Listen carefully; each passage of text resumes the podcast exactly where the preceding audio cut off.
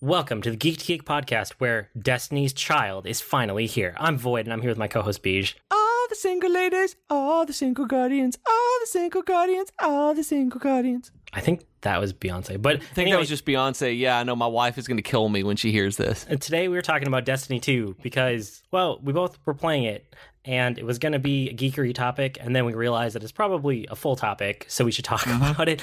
Um, to get started, just to like let people know where we're at. You didn't really play Destiny 1. I played No. Destiny 1 um, through the first two expansion packs. And I honestly, like when you start Destiny 2 and it gives you that recap of like all of the exploits that you did in the first game, I didn't remember most of it. Like honestly, Ah. I didn't re- like uh, none of it stuck with me. And like all of the NPCs, I don't remember any of these people. I think they were just kind of standing there in the tower last time I played, and now they're actual characters, which is really cool. But um, I'm playing on PC or not PC. Sorry, that's not out yet. Don't get excited. I was about to say, um, I'm how are playing you on playing PS4, on and PC? so are you. But I also grabbed it on Yep. PC because I have a lot of friends that are going to be playing on that system, and I'm Mm-hmm. excited to play with them. Whereas I don't have nearly as many people playing on PS4. So on PS4, I am playing a hunter at the moment because that ended up being my main character, even though it was my second character in Destiny One. And we'll see if the characters carry over to PC. I really hope they do, since I'll be playing over there.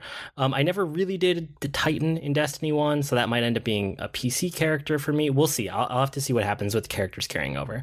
But one of the cool things that I noticed right away was like seeing my characters, the, my main, like my Warlock, which was my first character I got to max level, and then my Hunter, which was kind of my main in Destiny 1.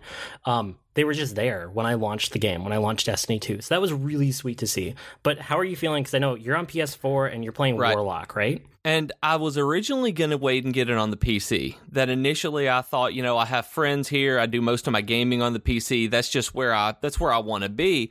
And with the PS4 coming out a good 2 months early earlier and everybody being so excited about it, it really clicked for me that I wanted to play it with everyone when it first came out to have these kind of initial impressions that I don't get to do very often. So, given that the PS4 was a celebration for getting the new job, I decided I'm going to extend it a little bit and to do it with uh, Destiny 2 as well.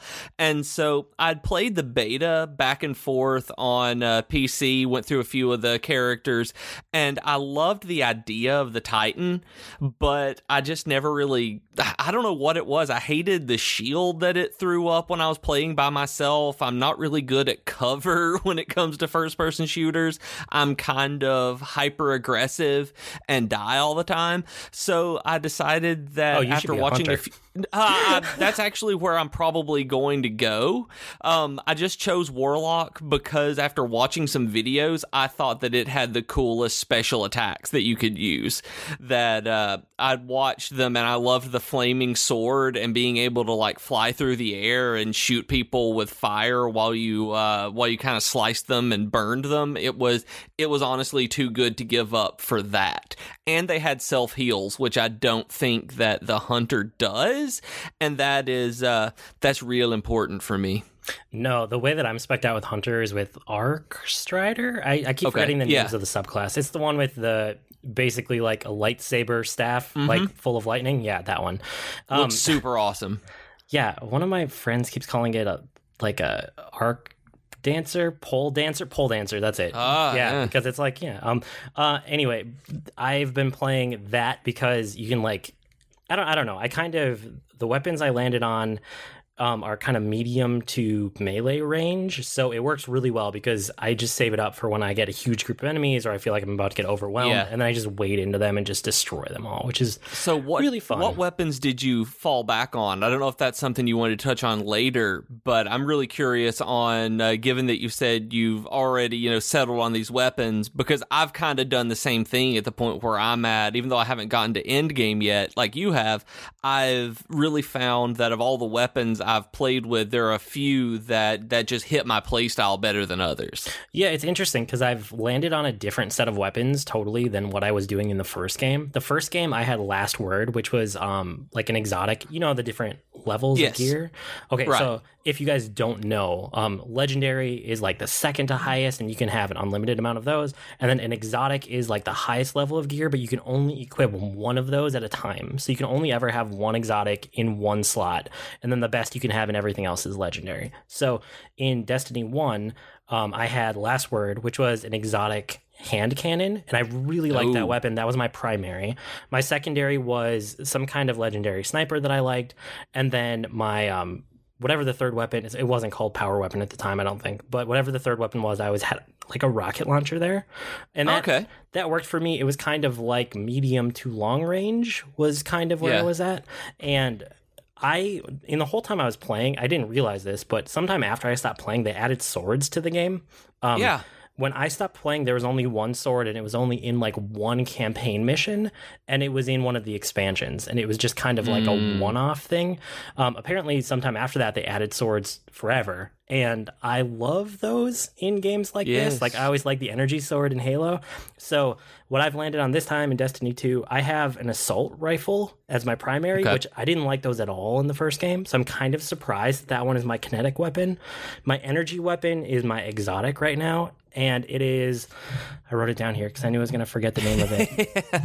I'm scrolling. Um, it is the Sunshot, which is uh, a exotic hand cannon, and it does solar damage, so it really cuts through people's shields. And then when you destroy somebody with it, they explode into an AOE solar damage. Nice. I really, really like that, and I think I'm just gonna keep infusing it to keep it like in my weapon rotation.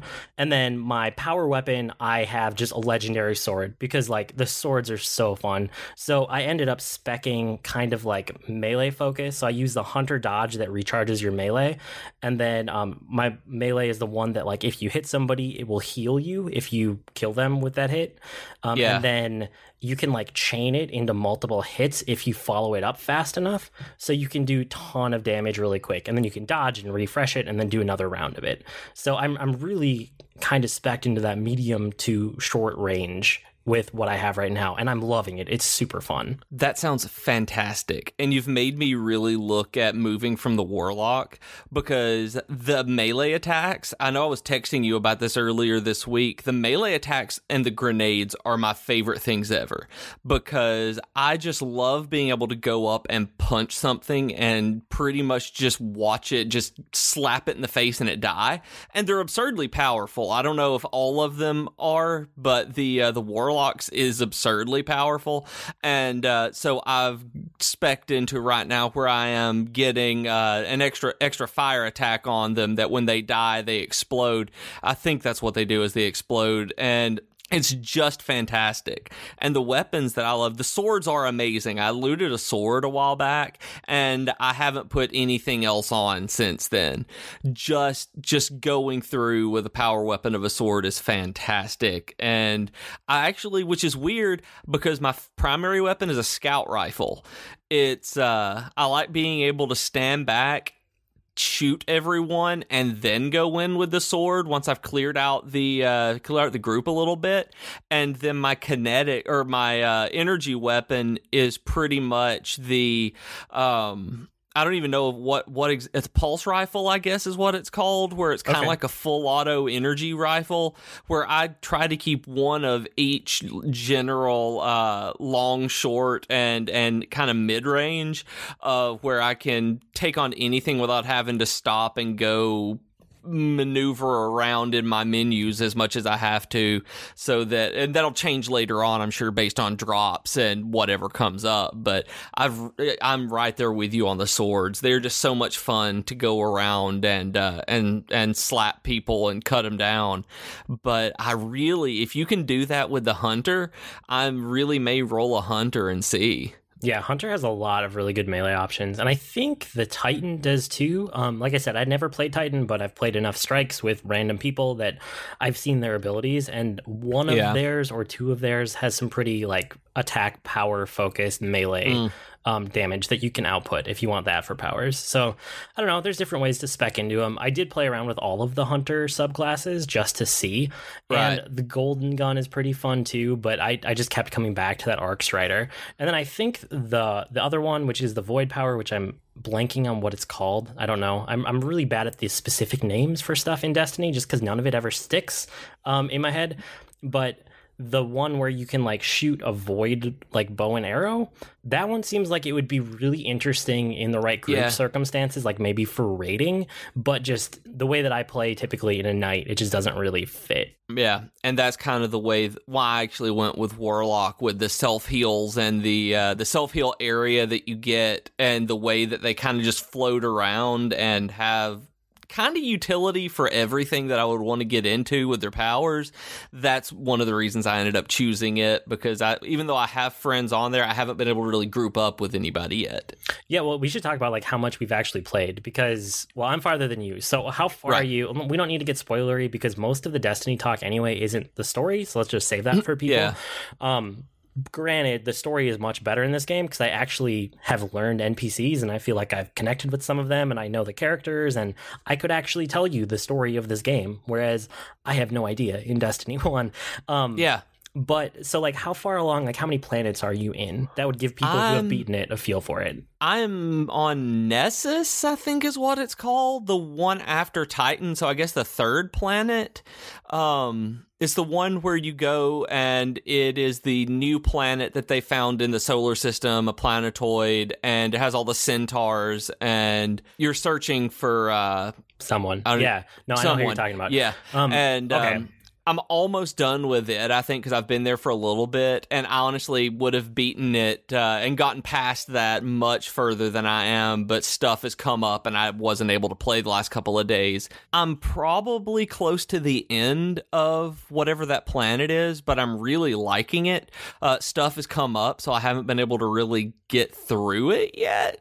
But I haven't really unlocked any of the special stuff about Destiny so far. It still feels like a single player first person shooter, which is fine, which is great. That's that's what I actually wanted whenever I got it, kind of a single player co-op game that I that I really like, but I want to get into the fire team stuff and be able to do strikes and what I think you called them something like lost stories or something like that lost maybe. sectors yeah you Lost can do sectors. that right now but, uh, But I don't- might not have found them yet I don't think I found them yet because I didn't even know what they were called until you had mentioned them. Yeah, those are just out in the world. But you are getting close to the point where it opens up. So there's a point where you hit in the campaign, and I'm going to try to stay vague here, but you hit it in the campaign, and then it says, okay, before you can go on to your next main campaign mission, you have to level up a little bit. And when Right. you hit that point, it basically unlocks like patrols and strikes and uh, two or three other things. Also, I think it unlocks a different Crucible playlist because that one showed up at some point. I'm assuming it was Ah. right around then. Um, I want to say something else too, but it unlocks a ton of stuff that you can do. And once you get to that point in the story, it's kind of like, okay, most of it is unlocked for you. And then you just go play around. And then when you level up enough, you can go and take the next main campaign mission. And that will kind of push you through the end of the story. So Okay. I finished the campaign and I've finished completely, I want to say two planets because you get so after you beat the main campaign, you get a couple and I don't even know what they're called. They're like end game quests. They might be called exotic quests, but they're- it's something Okay. like that. And there's one on each planet and then there's also adventures on every planet and those kind of show up just as you play the game um, even though i ignored them mostly until i got to the end game so i've completely cleared out the endgame quests and the adventures on two of the four planets right now Okay. and then i've done every strike once i think because i keep going back to that because it's fun and I, I haven't seen any repeats in a while um, Okay, that's good. I think I'm basically approaching the end of having played every piece of single player content one time. Like everything Okay. that I can do without a group that's like a pre-made group, I'm I'm almost there. And that's kind of my current goal at the moment and I will probably be there within the next like two play sessions that I sit down and do, so sometime this week. And this is on your first character, right? Yeah. This is you haven't done any of the other classes. No, um, I started one just because my son wanted to make a character and see it run around a little bit. So I did the intro with a Titan, but I'm I'm not planning on actually using Right. that character. Um, he just wanted to make it, so that was fun. But no, I, this is just on the one character because like. Honestly, I feel like long term, I don't know how much I'm going to play this on PS4. I'm going to a lot in the next month. I know that. But Yeah. I have so many people I know. Like, I'm amazed how many people I know that did not play Destiny 1 that tried the beta on PC and loved it and are waiting for it to come out on PC. And like that's Yeah. where the people I know are, so that's where I'm going to play long term. And one of the reasons that I ended up not waiting on the PC version is I was talking to people today, and it was that my PC is about six years old now. And if I want to be able to keep on new content, it's going to constantly have to be upgraded, probably within the next year, to be able to keep up with a lot of the new content without a lot of problems. And the PS4, having it is going to keep me playing stuff like that a lot more. So I uh, li- like a lot more new games as they come out. So I think I may be switching toward a console gamer because of just out of hardware and not wanting to worry about the PC stuff as much. So it'll be interesting to see how those online communities are different than what I'm I'm used to. Um, but I wanted to ask you about the adventures because I've unlocked them and you said you're done with almost all of them On two planets. On two of the on four. two planets. Yes. Like, are those repeatable content, or is that one, like one? Are those like quests in World of Warcraft where once you do it, you've done it? No, it's both. Both. It's they appear in the world, and then once you clear out a whole planet, there's like uh it's not a quest giver on every planet, but there's like one key NPC that stays behind on each planet, and Okay. They are like your point of contact for that planet. So you can always go back to that planet and like you can turn in things to them to work towards gear, or you can like sometimes get extra things from them. So Yeah. on the planets that I cleared out, when I finished the adventures, then when I went back to that NPC, there were a bunch of adventures sitting there that I could like replay for extra Oh, credits or okay. points or currency or whatever. Okay, so they're still not because the way that adventures work, if you guys haven't played it, is they're out in the world with a piece of of scenery that you interact with, and it will send you on a quest to be able to do something kind of in the general area or the open world around it. And so I wasn't sure if you know you could always go back to that same banner that you inspected to do it, or if you had to slog all the way over into this other area to be able to just do this adventure again. No, so adventures are like patrols, which again, you never played the first game, so it's kind of hard Right. to like equate. But for listeners, um, there are patrols in this game, and they're just straight up like the same basically as patrols in Destiny One. And you will get there; you're almost there to that point I was talking about, Yeah. where it kind of opens up more things. Um, the adventures are like a bunch of patrols strung together into one longer quest in the open world that has an actual story associated with it. Whereas patrols are just straight up like kill 10 things type of quest. It's it's Ah, usually like collect 8 of these things and how do you do that by killing a whole bunch of one type of enemy. Well, of you course know? it is. Yeah, or like go to this point and put down a thing. It, it's like the Yeah, fetch yeah. quests of Destiny are patrols, and adventures Okay. are one step up from that. It's like a bunch of patrols strung together and then tied together with a little bit of story. Yeah, and I've liked the adventures that I've done. I really have enjoyed them going and doing it, and the public quests as well. I like just there being, hey, there's an event over here that starts in two minutes, and everyone who's around goes over there, and we just get ourselves blown up and blow stuff up for a while and uh, figure out how the best way to clear out this this this nest of enemies i guess that they've been really fun for me to do because i don't i don't search them out. I don't seek anything like that out while i'm playing but they will just pop up in certain areas. And that's been really cool for me because it's just a part of of online gaming that i tend to enjoy or public quests and like world of warcraft's uh world quests and stuff. Yeah, and I did a bunch of them because they popped up for one of my like milestones or challenges or something. Like every day I keep checking, and I'm not quite sure which of the milestones are like one time only, and which ones of them are repeatable, and which ones are like come back every day or come back every week, and Yeah. there's a new one. Like that that will reveal itself over time.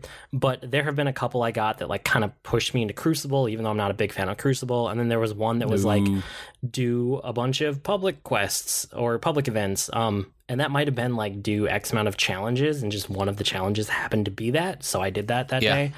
And it, I mean, in in a way, it's kind of like it's pushed me into things that I normally wouldn't. But in another way, that's probably not a bad thing because I'm actually doing more of the content than I did in the first game because there Which is are great. rewards. Yeah. I, I think they're doing a really good job of incentivizing because I feel like I'm doing a more variety of things than I did in the first game. And one thing that I really like about the incentivization that they've done is it really feels like you are constantly getting gear, that you are constantly getting something for your time. Even at the early levels, you're seeing a lot of improvement for your character. You're seeing an an exotic chest piece on like the second world or an exotic pair of gloves as a quest reward, which really makes it where you're like, oh, I got a cool new ability. There's a neat little thing that I get to pick here that a lot of MMOs don't have, where you're still in the early stages, not going to get anything that is uh, that's neat, that's that's shiny enough to be like, oh, that's cool. I want to do. I want more of this. My character has wings right now, and he, and and she is she is still fairly low level. She's like level nine or so. So I was gonna I mean, say, like, compared to the first game, the upgrades come like fast and furious in this game because Destiny One. Keep in mind, I played through all of Vanilla twice on two different characters, and then I played both of the expansions, and I did not see an exotic until sometime towards the very end of the game. Like I got Okay. that in the second expansion. I hadn't seen one at all until that point. And like by the time I finished the main campaign in Destiny 2, I think I had seen three legend or not legendaries, exotics already. wow. Were Yeah. they quest rewards or were they drops? Two of them were quest rewards and one of them was a drop. So Okay, great. One is the one that you're talking about where you get to pick I think it's like a chest piece and then the other one which you'll get to in the main campaign is a weapon. You actually get to pick an exotic Okay. weapon. And um, for me that's that sunshot that I landed on that I'm still using. I just keep infusing it to get it back up to the light level that I needed at to keep it relevant. Right. which I don't even know if you've gotten to any I of that kind not. of stuff. No, I haven't opened up really any of the the advanced systems yet, and I feel like I'm right on the cusp of it, given the way that the game is acting where I am. That that it should be coming because it's been fairly linear up to the point where I had to really just stop playing and take the break. It can't keep this pace up for a very long time. Well, a lot of these systems are just in your menus, and you just probably haven't had any need to dig into them. That's true. That there. could that could very well be the case. I mean, So- I played around with some of the menus and stuff, but I haven't Yeah. really d- dove deep into the inventory system or or anything. I've looked at some of the details, but not really anything to notice infusion or something like that. So I didn't even know what infusion was because I just never got to that point in the first game. Um, Right. But I was using the sunshot, and I, I told a friend online, I was like, I really like this, but I'm going to out level it really quickly, and I'm sad it has to go away. They're like, oh, just infuse it. So I went and I looked it up, and basically, infusion lets you cannibalize weapons that are a higher light level and put that light into a weapon that's a lower level, and like you you basically raise the level of a weapon to one that you have sitting in your inventory. So That's as you get better weapons, right? Like if you have a level 200 weapon and you get a weapon that's level 250, which you're never going to get that big of a jump in one go, but just for Right. example, um, and they are the same weapon type. So like my sh- sun shot was 200 and I got a new hand cannon that was 250. Um, you could go in and it costs a little bit of glimmer, it costs a little bit of like legendary shards and stuff, but you can cannibalize that weapon and then your sunshot would become 250. So it's really cool, especially now that I have weapons that I really like and I'm kind of like really getting into a groove with them.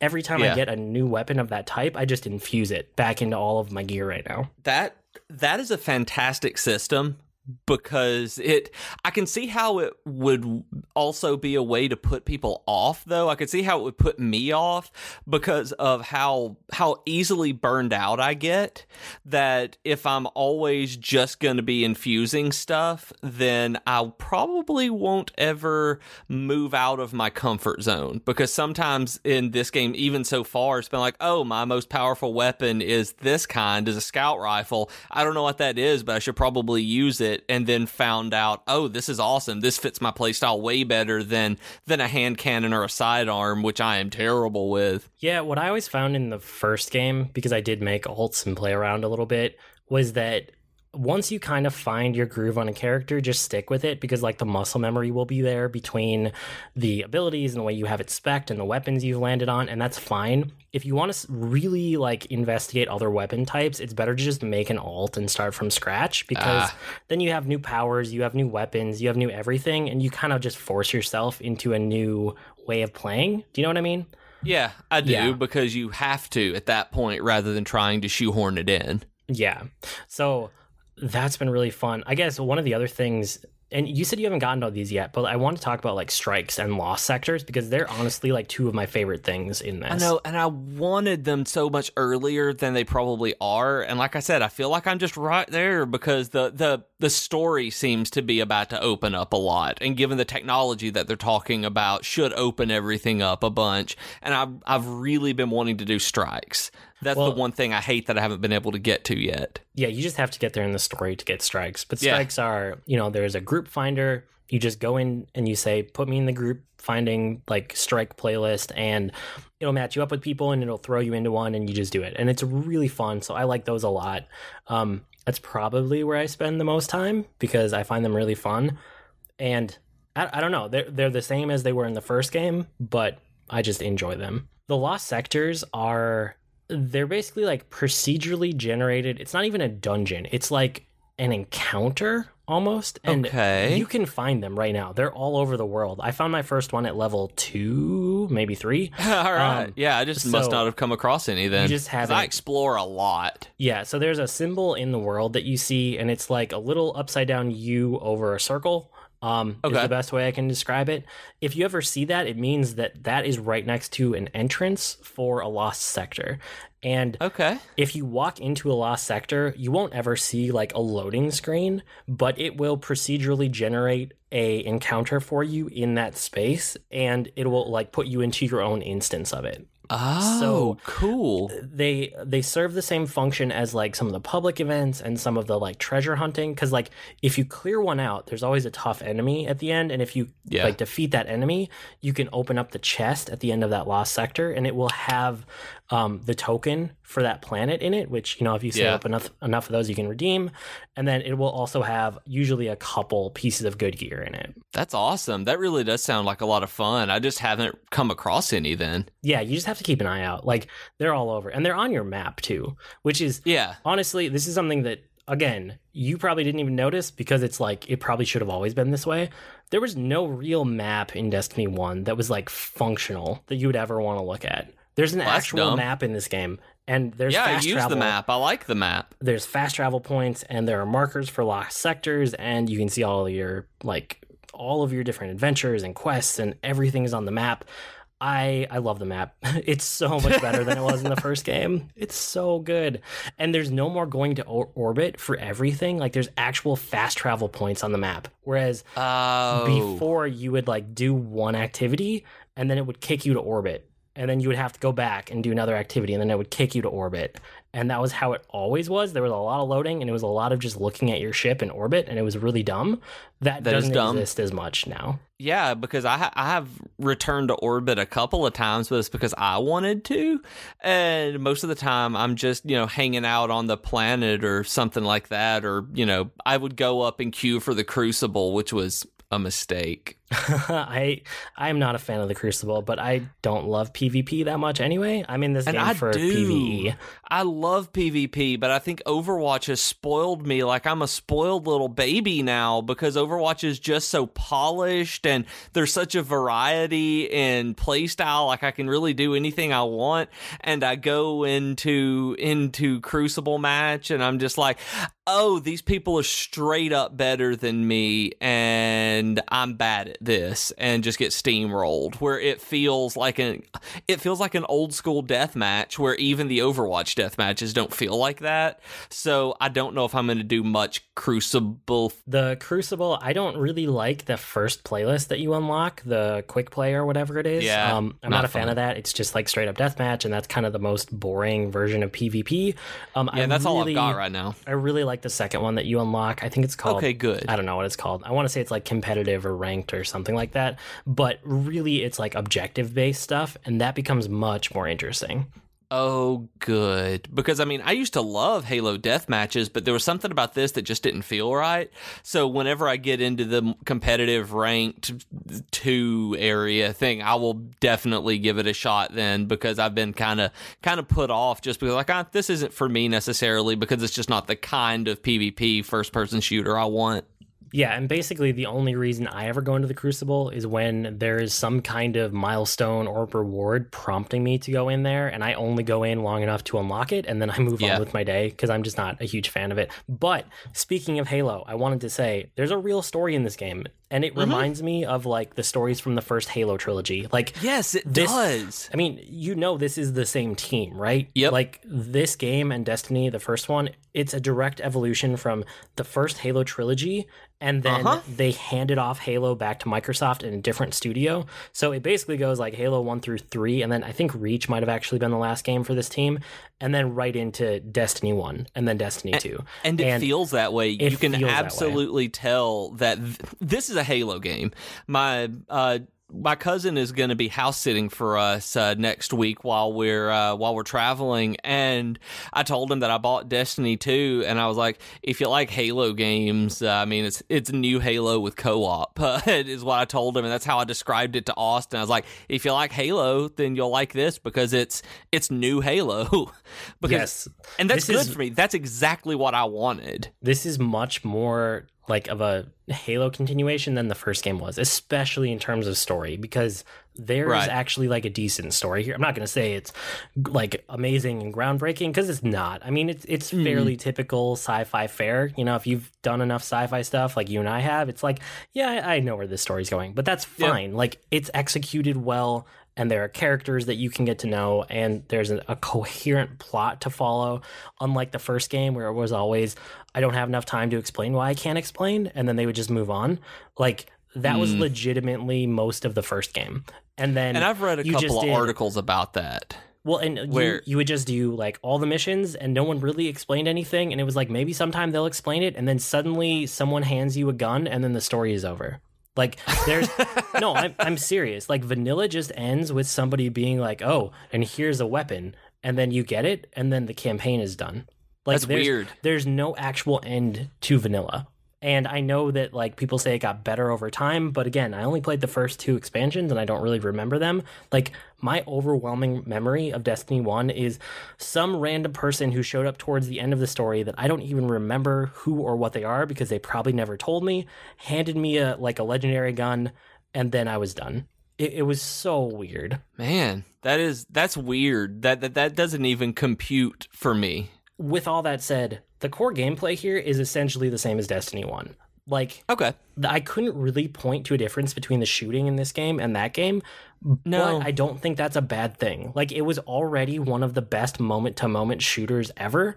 It's it's a direct continuation from the Halo series. Like that Halo DNA is all over this game in a good way, and that's fine. Like this is, you know, in a lot of ways, this is just the game that Destiny 1 should have been, and it wasn't but they fix so many problems that I had with that first game that I'm really, really enjoying the second game so much more. And the thing is, you know, this may be the game that Destiny 1 should have been, but it's also the game that Destiny 1 couldn't have been because the technology wasn't nearly as powerful as it, as it is now with the PS4 and then the the online communities and the tools that are there they they're much better now.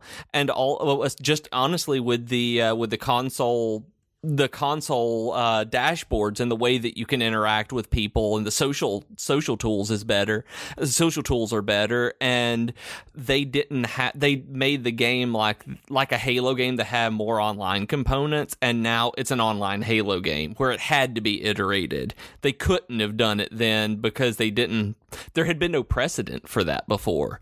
I don't and, know. I don't know if I believe that statement. I think they could have executed that first game a lot better than they did, and uh, I don't I don't know because I played it at the time and it was like it, it wasn't that long ago, you know. Yeah. And it was on PS4 and Xbox One, like on day one. Like it it, it should have been more than it was, but at this point, like I'm not really going to complain about that because we have Destiny 2 now, and it's it's good. Yeah. Like I like it, and yeah. I mean, I guess that's my final thought about it is that like I like it and I'm gonna keep playing it. Um, I'm gonna finish all the single player content at least once.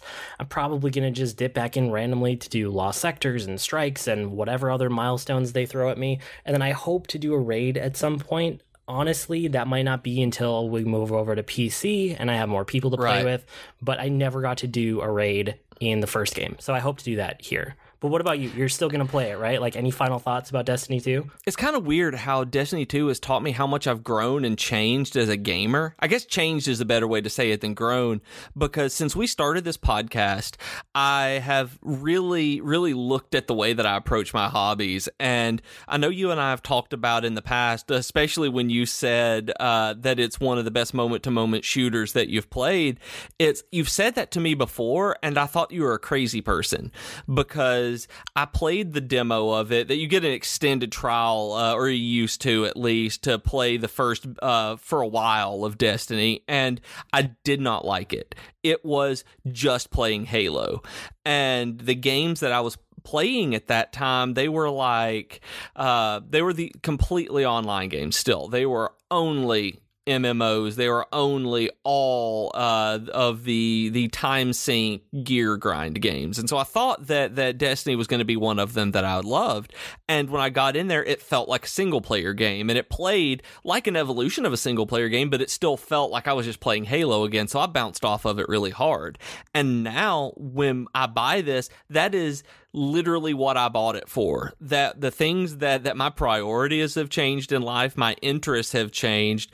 That even over the last couple of years of doing this has made me realize just how, and you and, and the people who are listening have made me realize that uh, that I can have fun doing things that don't necessarily uh, line up with what I think that I should be doing. I guess it's like I like I should be playing something online that shows this, and it's like I'm not wasting my time otherwise. Eh, but I bought this because I wanted this, and I haven't wanted to play a game like this in about 10 years uh, to, to the TLDR part of it. And knowing that it plays like the first one, it makes me a little sad to think that I'd missed out on that stuff because of who how I thought I should be online gaming.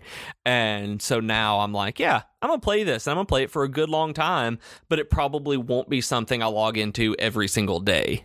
Oh, that's okay.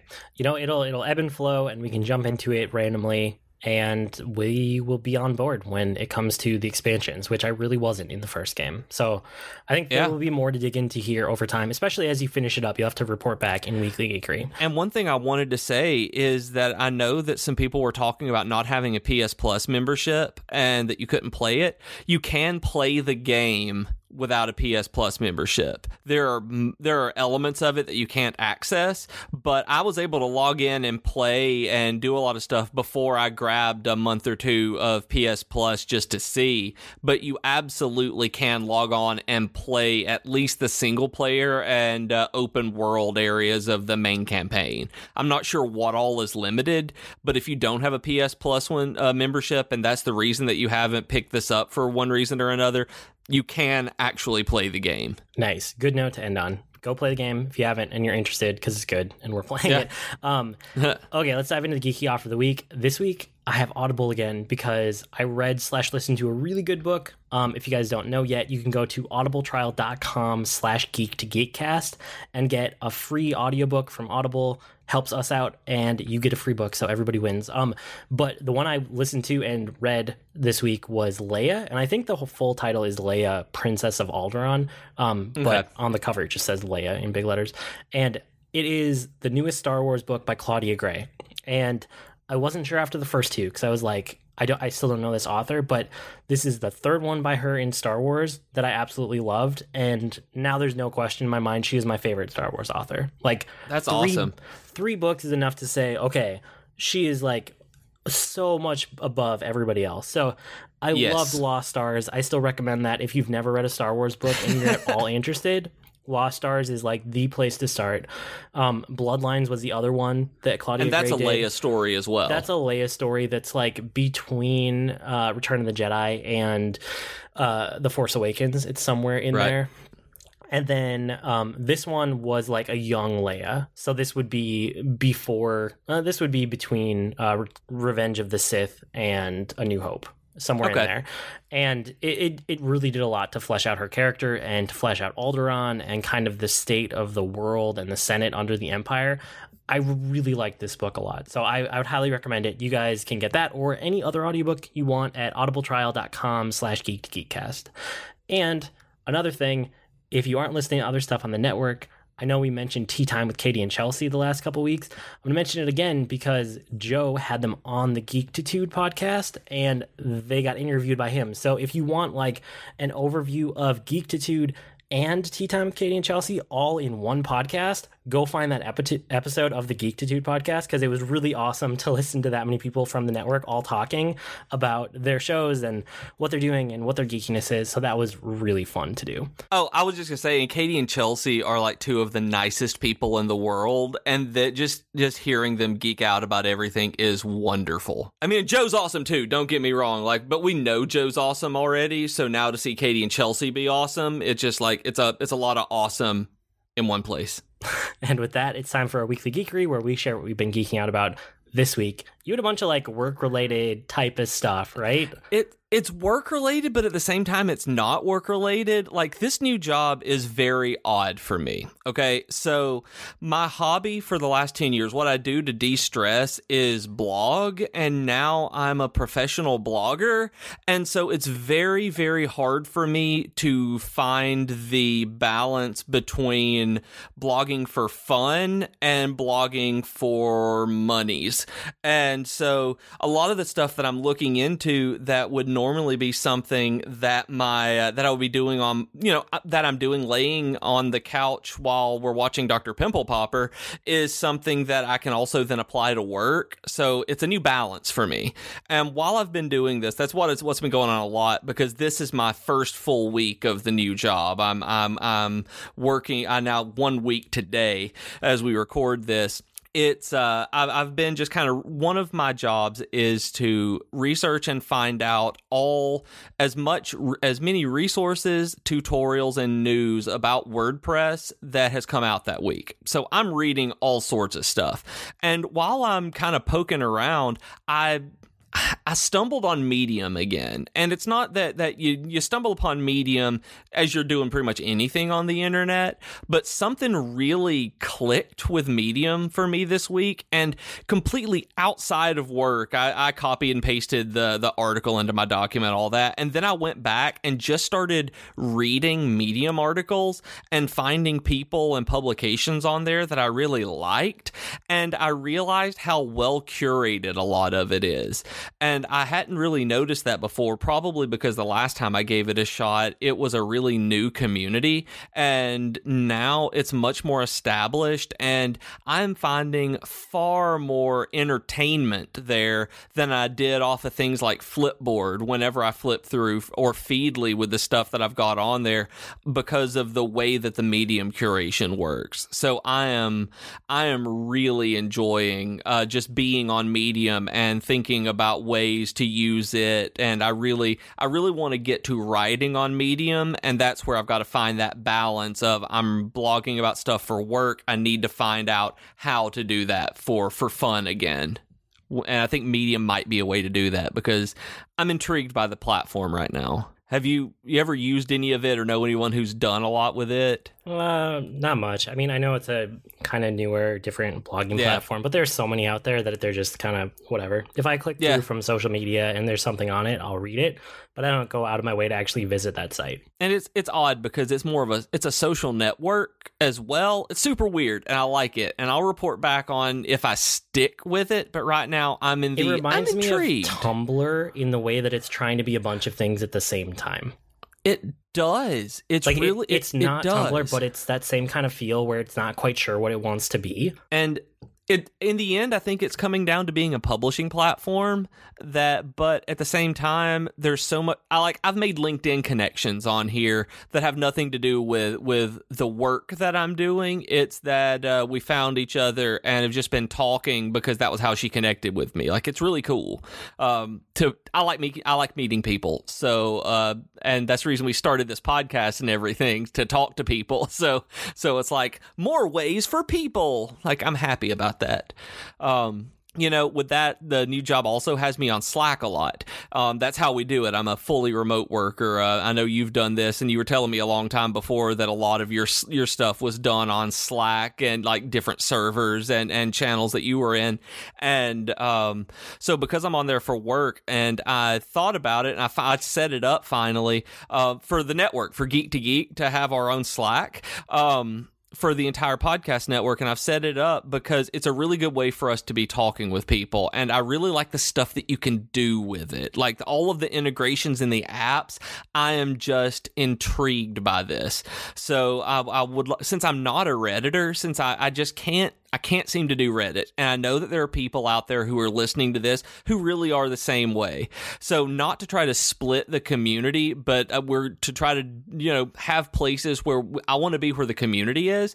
So, uh, I know a lot of people are using Slack for work. So, I set up a Slack for us, like I said, and I've enjoyed playing with it. And you can get your invite at slack.geek2geekcast.com. That'll get you a full, uh, through public Slack, it'll send you uh, an invite there so you can join us and play. But I like adding all of the apps and I like adding uh, different, just different stuff to play with. Like, it's super fun. Like, I love talking to people. There are different ways to talk to people, Void. I get to talk to people all the time.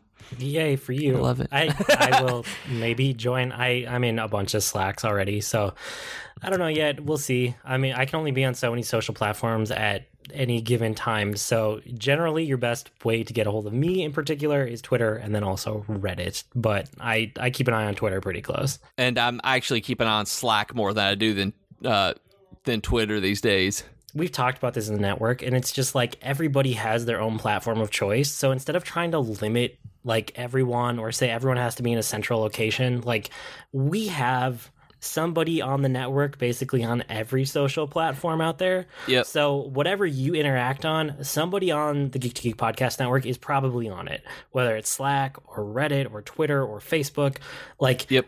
but it's different people covering different ones because it's just what we use normally. You know, Rob from the Mm-hmm. comic box, he's kind of our main guy on Facebook, just because I literally do, haven't touched Facebook in years, except for work. Like He cannot remember his password. I people. don't remember my password and I don't want to because there's no like I just it's not a platform for me anymore. Um I have a dummy account that I have set up because I do it for work, but like my personal account I haven't touched in years.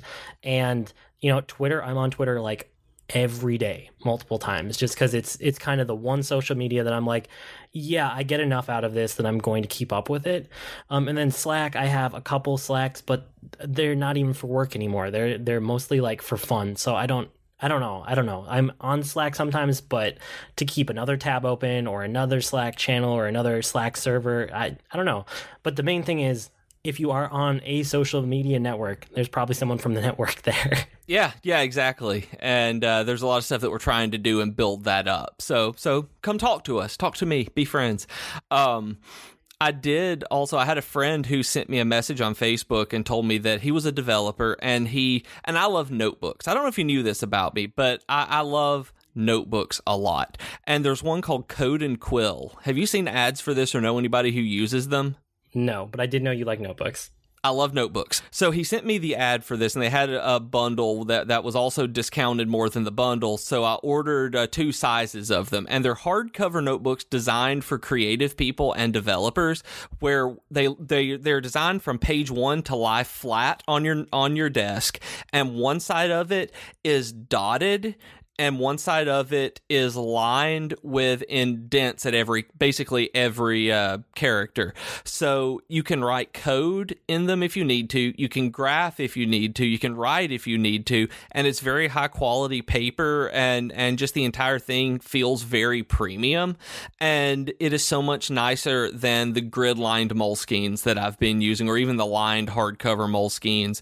And I'm already just in love with this and uh, being able to use it. So the Code and Quill notebooks, if you guys see the ads on Facebook, they really are as awesome as they look like they are.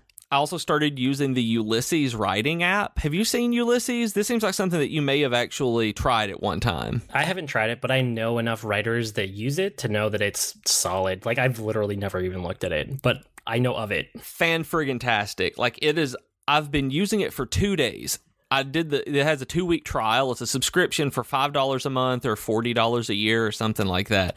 And normally I don't like that kind of software, but after using it for two days for writing, I've already decided that I need to pay for this because it is the most I don't even want to say cohesive. That's not the right word. It is the most pleasant writing experience for anything that I've ever had. That it is simple, it is fast, and it is it is syncs it syncs between my phone and my uh, and my computer without having to worry about saving. And I know that sounds like Google Docs. You're like, but Google Drive does that too, BJ. And yes, that's not what you sound like, but that Eh? That's what I was thinking but, in my head, and in my head, uh, it sounded kind of like that. It is. It's a. It is not quite so clunky as Google Drive can be. The one reason I'm not on Google Drive on my phone a lot is because it uh, it it's laggy. I have a seven plus, and Google Drive is kind of laggy and uh, is hard for me to write in. Like it just does. It's not responsive, and this one is responsive, and that is makes a big difference for me when I'm writing on my computer or on my phone is something feeling like it is fully responsive and kind of an extension of my brain. And this one really feels like that. It has a typewriter mode where I can keep my cursor dead center in the screen where the line never changes and it moves the text rather than the uh, the cursor and the position on the page that alone is enough to make me pay for it because I've only found one other piece of software that really does that, and it was Scrivener, which I also paid for for that alone, and I don't have to keep it in a distraction free full screen mode to do it. Like, that alone is awesome. Uh, when I'm sitting there writing all day long, not having to uh, have my eyes at the very bottom of my screen, but keeping them in the middle, it, like it's life changing. I love I, it. I I am not sold, but I know there are people who are listening that probably will be. So I'm glad that you like it. Right, right. Come nerd out with me about this too, you guys. Um, and also, I love WordCamps and stuff like that. I love conferences and going. And I just wanted to say that I'm not sure how it happened, but I got wrangled into being a uh, uh, a uh, an organizer for WordCamp Birmingham here in Alabama that's coming up in a couple of months, and uh, I'm apparently going to be helping with promotion on that. So, um, yeah, so that's that's neat. I'm going to see how one of these conferences get put gets put together from the uh, from the backside. Um, that sounds awful, but uh, from behind the scenes, I'm going to see how the behind the scenes stuff goes. That's better, uh, but it's going to be really interesting to me because that that kind of that level of event planning is super interesting to me, and now I'm involved. So yay! Cool, that's very cool. Cool, yeah, um, I think it's neat. Yeah, so this week for me, besides Destiny, did you know that like Mario has a gun now? What? Mario has a gun. How does Mario have a gun? Like a Mario real plus gun? Rabbids Kingdom Battle. Yes, he will shoot you. Mario huh. will shoot you. Um, That's weird, man. I've been playing well, not as much since Destiny 2 came out, but I before that I played a ton of Mario plus Rabbids Kingdom Battle, and I'm probably like halfway through the game, maybe a little bit more than that. Um, it's a lot like XCOM, minus the parts of XCOM that I dislike. Like they they simplified some of the things, but they also made it like bright and there's color in this game. It's not all dark and gray. And I, I don't know. They got rid of a lot of the annoyances I had with XCOM, and then they made it more like user friendly, and it's on the Switch, and I can take it with me anywhere, and it's super approachable. And Mario has a gun. Um, I, I, I really like this game. There's a bunch of little things like the chance to hit percentages. Which have you? You've never played XCOM, have you? No, I've I've seen lots of videos of XCOM, which is weird, but I've never played it. Okay, so in XCOM, um, you can have, and this situation happens more than like it seems like it should. You can be aiming at an alien and have like 99% chance to hit, and then you shoot and you miss. Like that Ah. happens, and it feels horrible. And it feels horrible anytime you're above like 70% and it messes up. Yeah. Um, it's just not good. And in Mario, it gets rid of that. All of the hit percentages are either zero, 50, or 100. So oh, it, it always feels fair whether you hit them or not you know ahead of time right? And like Okay. the 50% is actually it feels pretty much like a flip of a coin. Like it, it's pretty spot on. And then if you can see them you can shoot them it's 100% and if they're behind hard cover or like full cover you're just not going to hit them. You can maybe blow up the cover but you can't hit them. Okay. um, so that makes it less random. They got rid of some of the other random mechanics from XCOM that I didn't like. And then they also have it's like tight tactical battles that don't take too long because XCOM there are battles that can drag on for like half an hour or like Uh-huh. 45 minutes and then you get to the end and you mess it up and you lose and it's like I don't want to replay that. Like that just makes me quit the game and never come back. You know? it does. That kind of thing always makes yes, yes. That is. Yeah. I I don't nerd rage away. I just kind of huff away. It's like, Oh yeah, I'm not dealing No, with that I don't again. Make a big deal out of it, and I don't like angrily, you know, Yeah. tweet or Reddit about it. I just that happens, and then I put the game down, and I literally never come back to it. Mm-hmm. Like I'm just, well, that is not my worth my time to replay that because it was dumb right at the end. And so in Mario plus Rabbids Kingdom Battle. Th- There's still fights that you'll lose, but they're so short that like it doesn't feel like a chore to replay them. And Okay. I don't know if that changes towards the end of the game, if it, if the fights get longer over time, but it seems like it's a pretty tight tactical game, and I, I like that about it.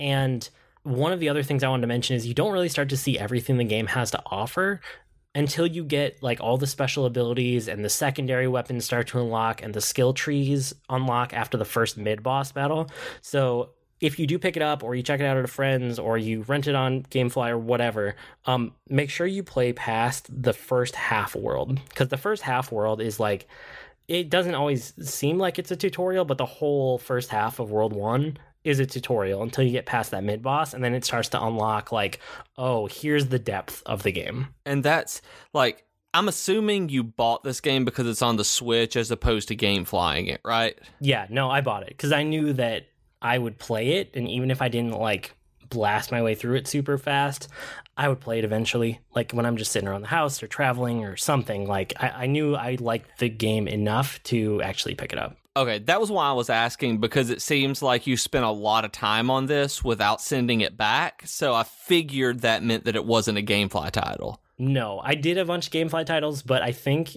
we might do a demo episode soon, and they kind of fit Yeah. in with that. So I'm kind of saving them up, and we can talk about a Okay. bunch at, at once. Um, I finished another book this week, and I'm not actually sure if it. Well, it's like a short story, but it might be a novella. Um, I picked it up on Audible when it was free one day. It's called Snapshot, and it's by Brandon Sanderson, and it was good. It, it was like it's not my normal genre, but it was Sanderson, so I grabbed it anyway because it was Yeah. free. Um, it's like detective noir type thing, but it's in a sci-fi setting a little bit. the The premise of it is that there is some sci-fi thing that it, it's never really fully explained, but they can grab a snapshot of a whole day and repeat that day, and they can put a couple real people in at the beginning of the day and they can go like interact with things. So it's about two detectives that get put into these snapshots of a day and they have to try to not disturb the snapshot to make these deviations which would like make evidence like impermissible. They have to try to make as little impact as possible on that day but still investigate like things that happen. So there's like a murder they're investigating, but there's a couple side cases too that they go out and find out from like a week before in real life. And that's the whole premise of it. But I, I liked it. And it was a short, it, it was a little more than a short story. It was probably a novella.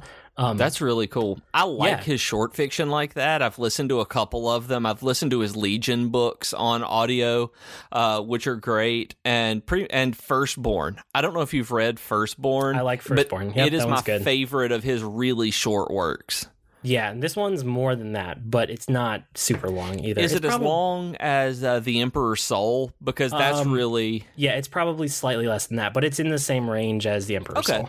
Yep. because I'm lis- I'm reading and listening to Arcanum Unbounded right now, and I'm on the the Kelsier story is the one I started with that comes after Bands of Mourning, and I am loving it. That I am so excited. I didn't realize how excited I would get about Arcanum Unbounded until I dug in and actually saw how much of the Cosmere was being you know touched on and diagrammed with star charts and you. then I know you did, and I finally listened, and now I'm see, nerding don't out like real about hard. The Cosmere. Like I don't really care, and I liked that book a lot. And you actually care, and you're like, I don't know, maybe I'll read it at some point. Yeah, I know. And now that I open it up, I was like, "Oh my god, there's star charts!" And that that that is. I love stuff like that. like I I was working on my my PhD dissertation was going to be about genre hybridity genre hybridity and hyperdiegesis and so I I see this I'm like, "Oh my god, there's this is so hyperdiegetical. I'm going to explode."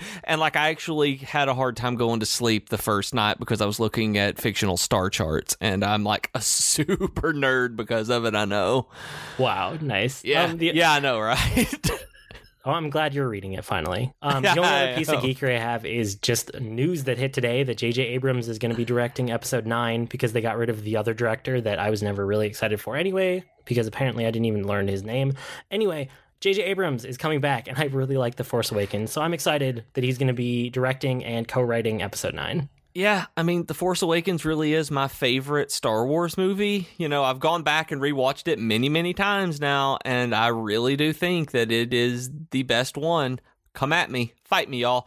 And uh I agree with you. I'm not going to fight you. oh, I know you want to talk about Rogue One. Uh, No, not right now. no, but uh, but no. When I when I saw that this morning, when Jennifer actually told me about it, she saw it before I did.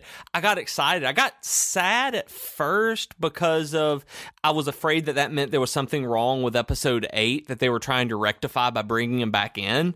But like he does good work. There are very few things that J.J. Abrams has ever touched that I didn't just adore. So yeah, let's do this. Yeah, he has a really good track record. And with a seven, he was kind of given an impossible task and he did it anyway. Like Yeah. how do you how do you reboot that franchise and be true to the old movies, but then make it into its own new movie series? Like how do you make that transition? That's an impossible ask of anybody. And him and Lawrence Kasdan did it. Like Yeah. they made that happen. And now he's two more movies along and they've defined their own new trilogy like I am so excited to see what he does now that the shackles are off. He doesn't Yeah. have to pay like that same homage to the original trilogy. He doesn't have to make that gap. Like he doesn't have to bridge the gap anymore. It's Yeah. done. That work is behind him. He can actually like take it and run with it. So And that that is the only thing that I'm really scared about with this right now because JJ Abrams his track record shows that he is fantastic at starting things but not finishing them. That he starts Lost, he starts Fringe, he he he goes through and he starts Star Wars and he started Star Trek and they're all very strong in the beginning and then tend to weaken toward the end when he steps away. And so I don't know I don't I haven't seen anything really that he is contributed to over the long haul and stuck there till the very end. So I'm hoping that that that means that he's going to be capable of it because I know he has strong starts. maybe it's good that he wasn't in charge of the whole trilogy then. Maybe Yeah. the fact that he stepped away and someone else took it for a while, now he can come back in and close it. Like I don't know. There there's a lot of time between now and episode 9. I'm mostly And they just delayed excited. it. Yeah, Did I you mean, hear I'm about that? They delayed it 7 months today as well. Yeah, that doesn't surprise me at all. But I mean, at this point, I'm mostly just excited for The Last Jedi, and that will be out soon. So I'm so pumped about that. But Star Wars news that was actually huge, so I had to mention True. it. Um, that's about it this week. You can write to us with comments, suggestions, or feedback. Our email address is geek2geekcast at gmail.com or reach us on Twitter at geek2geekcast. We also have longer discussion threads on the subreddit at reddit.com slash r slash geek2geekcast. And, And you can also- I was going to mention, I was going to mention, BJ might be going into a hurricane zone next week. So I might pull together a different guest host than normal. We will see what happens and how the week shakes out. But just so you're aware, just so you're aware. That's it. so Sorry. I interrupted you. Go for it. The hurricane's gone now. Uh, but uh, remember, we are part of a podcast network. You can head over to geek2geekcast.com and see if any of our shows tickle your fancy. And you can also sign up and get an invite and join us on Slack at slack.geek2geekcast.com. I blog sometimes at agreenmushroom.com, and you can find me at grnmushroom. That's green mushroom without the e's on Twitter. And I'm on Twitter as at Professor Beej. That's Beej with two E's. And I blog sometimes at geekfitness.net. we both blog sometimes. We've been Sometimes. Void and Beej with your Geek to Geek podcast. That'll do it for this week. Don't drive into a hurricane zone if you don't have to, geeks. See you next week, geeks.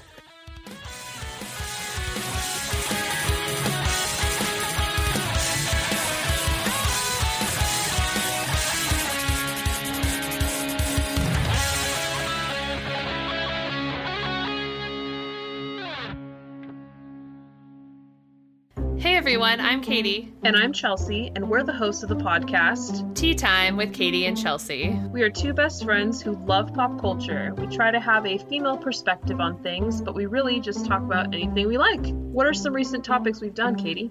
Uh, well, we've talked about girl power songs, Wonder Woman, Veronica Mars, young adult fiction novels, San Diego Comic Con, and so much more. So grab your cup of tea or whatever your drink of choice is and download our podcast on iTunes or Stitcher and start listening today.